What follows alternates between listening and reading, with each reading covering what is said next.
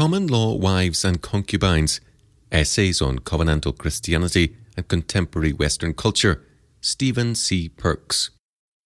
This is a Reconstructionist radio production with LRNTeach.com. Please visit Kuyper.org/books to download or purchase this book. Common Law Wives and Concubines, Essays on Covenantal Christianity and Contemporary Western Culture, Stephen C. Perks, 2010, Kuiper Foundation, Taunton, England. Narrated by Nathan Conkey. Chapter 6. Censorship. Some years ago, the retiring chairman of the British Board of Film Censors stated on a Radio 4 interview that, quote, "There are no subjects which are off-limits or taboo. It is only the way in which they are treated which may result in censorship," end quote. This comment was used to justify the granting of a certificate to allow the distribution of a film whose subject matter was necrophilia. What are Christians to make of this statement? Was he right? My answer to this is that there are no subjects that are off-limits to the Christian in his attempts to come to a correct understanding of the world in which he lives. That is, the Christian has to be able to assess all things from a Christian point of view. This means that he must be able to think about all things from a Christian perspective, a Christian worldview, even those things with which he disagrees and that he believes to be utterly immoral. For example, homosexual practices and pedophilia are immoral and forbidden. But the Christian must come to a proper understanding of these things, and this means that he must think through these issues in order to determine the correct Christian response, especially in an age of moral delinquency such as our own is. And the Christian has to be able to articulate and explain the correct Christian response to non-believers as part of his witness to the faith. Cinema films and television programs are forms of art, but art also communicates a message, and these media are very effective means of communication. In an age like the present, when so many people are unwilling to go to church and listen to the preaching of the gospel, the Christian artist and dramatist may be able to communicate the Christian message regarding such things to non-believers much more effectively than the preacher, at least as the first point of contact. But in order to do that, he has to deal with the issues. In this sense, therefore, we must agree with what the censor said, but this does not mean that we should necessarily condone what he would condone. The question is, quote, "What is the message being put over by this drama?" End quote. This goes not only for the vile things we see on television and on the cinema screens, but also for the seemingly harmless things. It is a question that is as pertinent to the Blue Peter program as it is to the sexual immorality and violence portrayed on television. Christians often get indignant about the graphic portrayal of sex and violence in the media and complain, but fail to see the real problem entirely, namely the non-Christian worldview that underpins such dramas. They complain about television programs and movies being shown at the cinema, but send their children to schools that indoctrinate their children into the very same worldview that produces such dramas in the first place, secular humanism. This is the real problem. The most damaging programs are those that convey the message of secular humanism subliminally, not those that convey it obviously, because people do not really see the programs that convey the message subliminally for what they are, namely propaganda for secular humanism. If God is dead and there is no meaning to life except what one makes for oneself, what one imposes on one's own life, then sexual immorality and gratuitous violence will be the inevitable consequences, since men are slaves to sin until they find their true purpose in life in serving God. If I choose my own meaning and purpose for life, if I am the centre of the world and all things exist for me, if, quote, "the world is my idea," end quote, to use the words of Schopenhauer, then all that we see in the media today in terms of mindless violence and the selfish abuse and mistreatment of people by each other, will inevitably follow. Merely complaining about the depiction of mindless violence and sexual immorality without getting to the real cause of the problem, the kind of worldview that produces such entertainment and, of course, the realities of modern life that such entertainment depicts, is not enough. Not only is such a superficial approach an insufficient answer for the problem facing our culture today, it is part of the problem itself, because it fails to challenge sin in the human heart, and therefore condones, unwittingly, the sinful attitude itself, the idolatry of the human heart, while condemning only certain expressions of such a sinful attitude. Christians condemn the sinful effects of human rebellion against God, and rightly so, but often fail to condemn the attitude, the disposition of the heart, the worldview or mindset that produces these sinful effects. This attitude of the heart is not merely a question of feelings and passions, it is an intellectual attitude and an attitude of will, just as much as an attitude that affects the passions and desires. The term heart is here used in the biblical sense to indicate the soul or religious center, the mind, the essential nature of man. The attitude of man's heart affects the whole of his culture, not merely his sexual appetites, lust for vengeance, etc. It affects his view of the meaning and purpose of life, and therefore informs and controls his whole view of life generally. Christians must be careful not to get into a mode of thinking in which they merely wish to clean up secular humanism. This is the danger of much Christian thinking on these issues. There is a difference between being a Christian and merely being prudish. Children's television can be as degrading and immoral as adult television.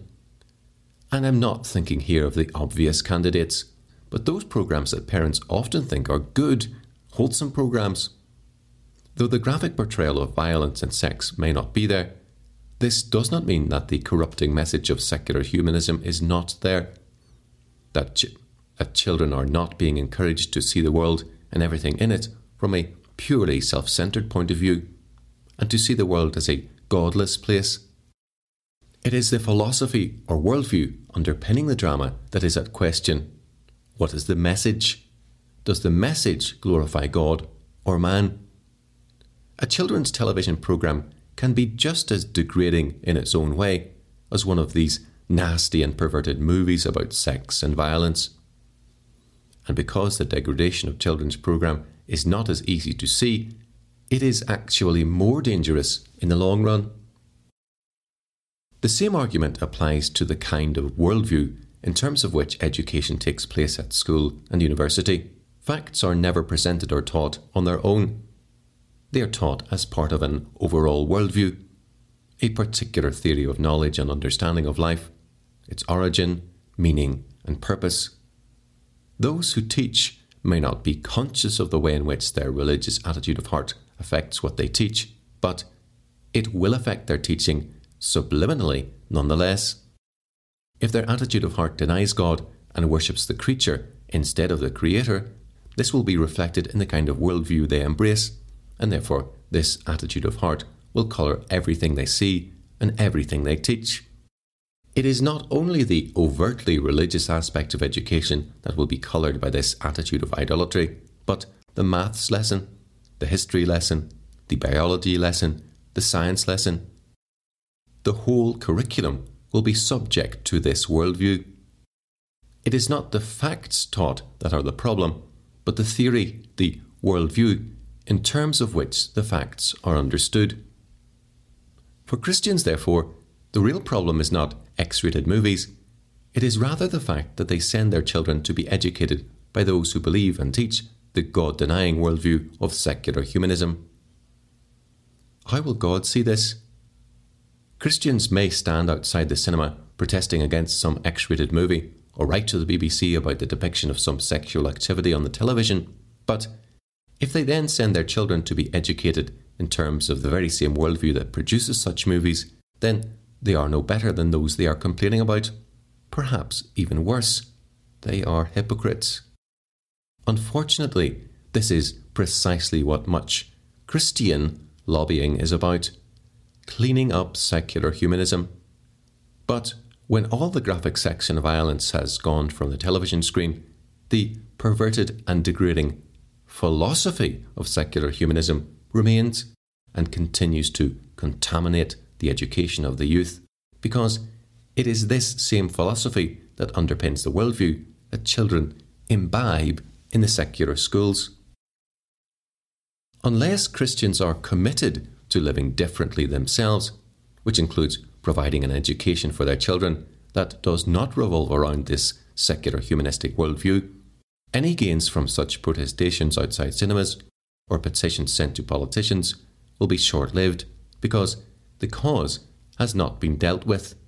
All that has happened is perhaps that these symptoms have been repressed for a short while, but the cancer remains and continues to produce its consequences in the next generation. Merely cleaning up secular humanism, whether in the cinema, on the television screen, or in the schools, is not enough. Christians need to have Christian answers, Christian alternatives to secular humanism's culture of death. The flip side of pietism, ironically, is that much of life is not redeemed but left as it is. Christians run away from the world instead of redeeming it. But where they have not redeemed it, they have then become thoroughly subject to it. A sort of schizophrenia seems to have got hold of much of the church. The population must not be permitted to watch the sex and violence that rebellion against God produces, but one may send one's children to be educated into the worldview that brings forth such rebellion. Such is the implicit message of much Christian lobbying for censorship. In fact, the Bible gives us some very gruesome, violent, and sexually immoral stories about incest, homosexual acts, ritual sacrifice of children, etc. One story particularly that I have always found utterly gruesome, utterly nasty, is the story of the Levite who cut up his concubine, who had been raped to death by the men of Gibeah, into 12 pieces, and sent a piece to each of the leaders of the tribes of Israel, with the result that all Israel made war on the tribe of Benjamin, Judges chapters 19 to 20. And many more such horrific stories are related in the Bible. The Bible is not a prudish book, and those who are intent on bowdlerizing the Bible do themselves and their fellow men a great disservice. If God has revealed himself in a particular way, there must be a purpose to it. If we soften that revelation in translation, which often happens because modern translators find the Bible too coarse or graphic or insufficiently poetic, there will be an inevitable knock-on effect in our understanding of who God is, because in the Bible, God reveals himself to man. Such softening of the biblical message will change our view of God. God's revelation is corrupted by such prudish translations. This is a form of liberalism because it panders to man's desires, to what he wants to hear, not what God says. Pietism has been one of the results of such softening of the Bible's message, and in turn has become a major cause of the effeminate type of Christianity that is popular today. Pietism has vitiated the gospel in an age when the truth needs to be heard clearly. The Bible is very graphic in its depiction of man's sin, and very hard in the message it conveys to sinners. No subject is taboo in God's word. It speaks to man's situation. It is realistic in its portrayal of mankind in the state of slavery to sin. But the Bible is never gratuitous. There is always a moral purpose to its depiction of man's sin. This is not the case with the modern depiction of sex, violence, or other gruesome things in the cinema and on television. Violent acts and acts of sexual chaos are depicted gratuitously, and there is a serious message underpinning the portrayal of such gratuitous violence and sexual chaos. What such dramas are saying, in effect, is, quote, "There is no God. Men can kill, rape, and torture with immunity. The only thing one can do is to murder, rape, and torture back. This is a godless world There is no meaning except one's own self-fulfillment and happiness." End quote. But this is an immoral message, whether it is conveyed by graphic images of violence and sexual perversion, or whether it is conveyed subliminally by Blue Peter children's television program on evolution. The Bible, and therefore Christian drama that is glorifying to God, will deal with the same subjects, but say instead, quote, "There is a God who is just, and he does not wink at sin. Those who live by the sword will die by the sword. God will recompense. The only deliverance for man from his state of degradation is faith in Jesus Christ." End quote. I am not saying that this message will be an overt message in the drama, as it would be in a sermon on the same subject. It may well be very subliminal, and surely that is what art is about to a great extent, but it may well be far more effective because it is subliminal, but that is the message. Therefore, the Christian dramatist, artist, not only may, but surely must deal with these things. How such things are depicted is another thing. If the depiction of these things means that those involved in performing the drama have to sin, then obviously this is not acceptable to the Christian dramatist. Some would say this restricts the artist, but surely art is also about craftsmanship, creativity and invention. Art is not merely a message. It is a message that is creatively packaged to heighten its poignancy. If the artist/dramatist cannot put his message over without recourse to sinning, then he is only saying he is a poor artist. The Christian message about homosexual practices being immoral can be put across without having to show two men performing a homosexual act. If the dramatist says it is necessary for him to have the actors do this immoral thing or simulate it, all he is saying is that he lacks the creativity as an artist to convey his message effectively through his art. Nevertheless, much overt Christian art today is rather sickly sweet and unrealistic. Art and drama surely must deal with the reality of life, not run away from it, but it must deal with it from a Christian perspective. If there is nothing to redeem, then Christianity has nothing to say. It is irrelevant. But if there is no redemption either, likewise, Christianity becomes irrelevant. This is as true for the Christian artist and the Christian dramatist as it is for the clergyman, the missionary et al. The Christian artist must practice his art redemptively. Indeed, we must all live redemptively.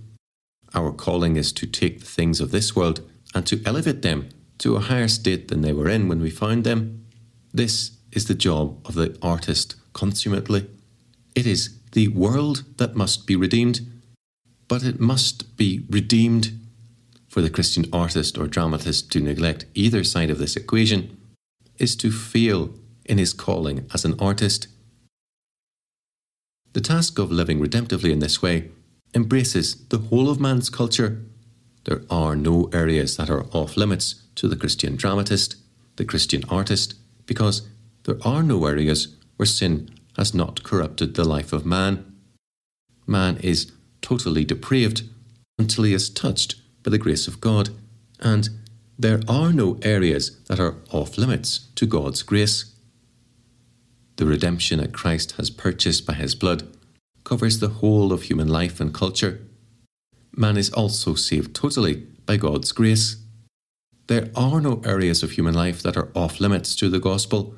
Therefore, there are no areas that are off-limits to the Christian artist or the Christian dramatist.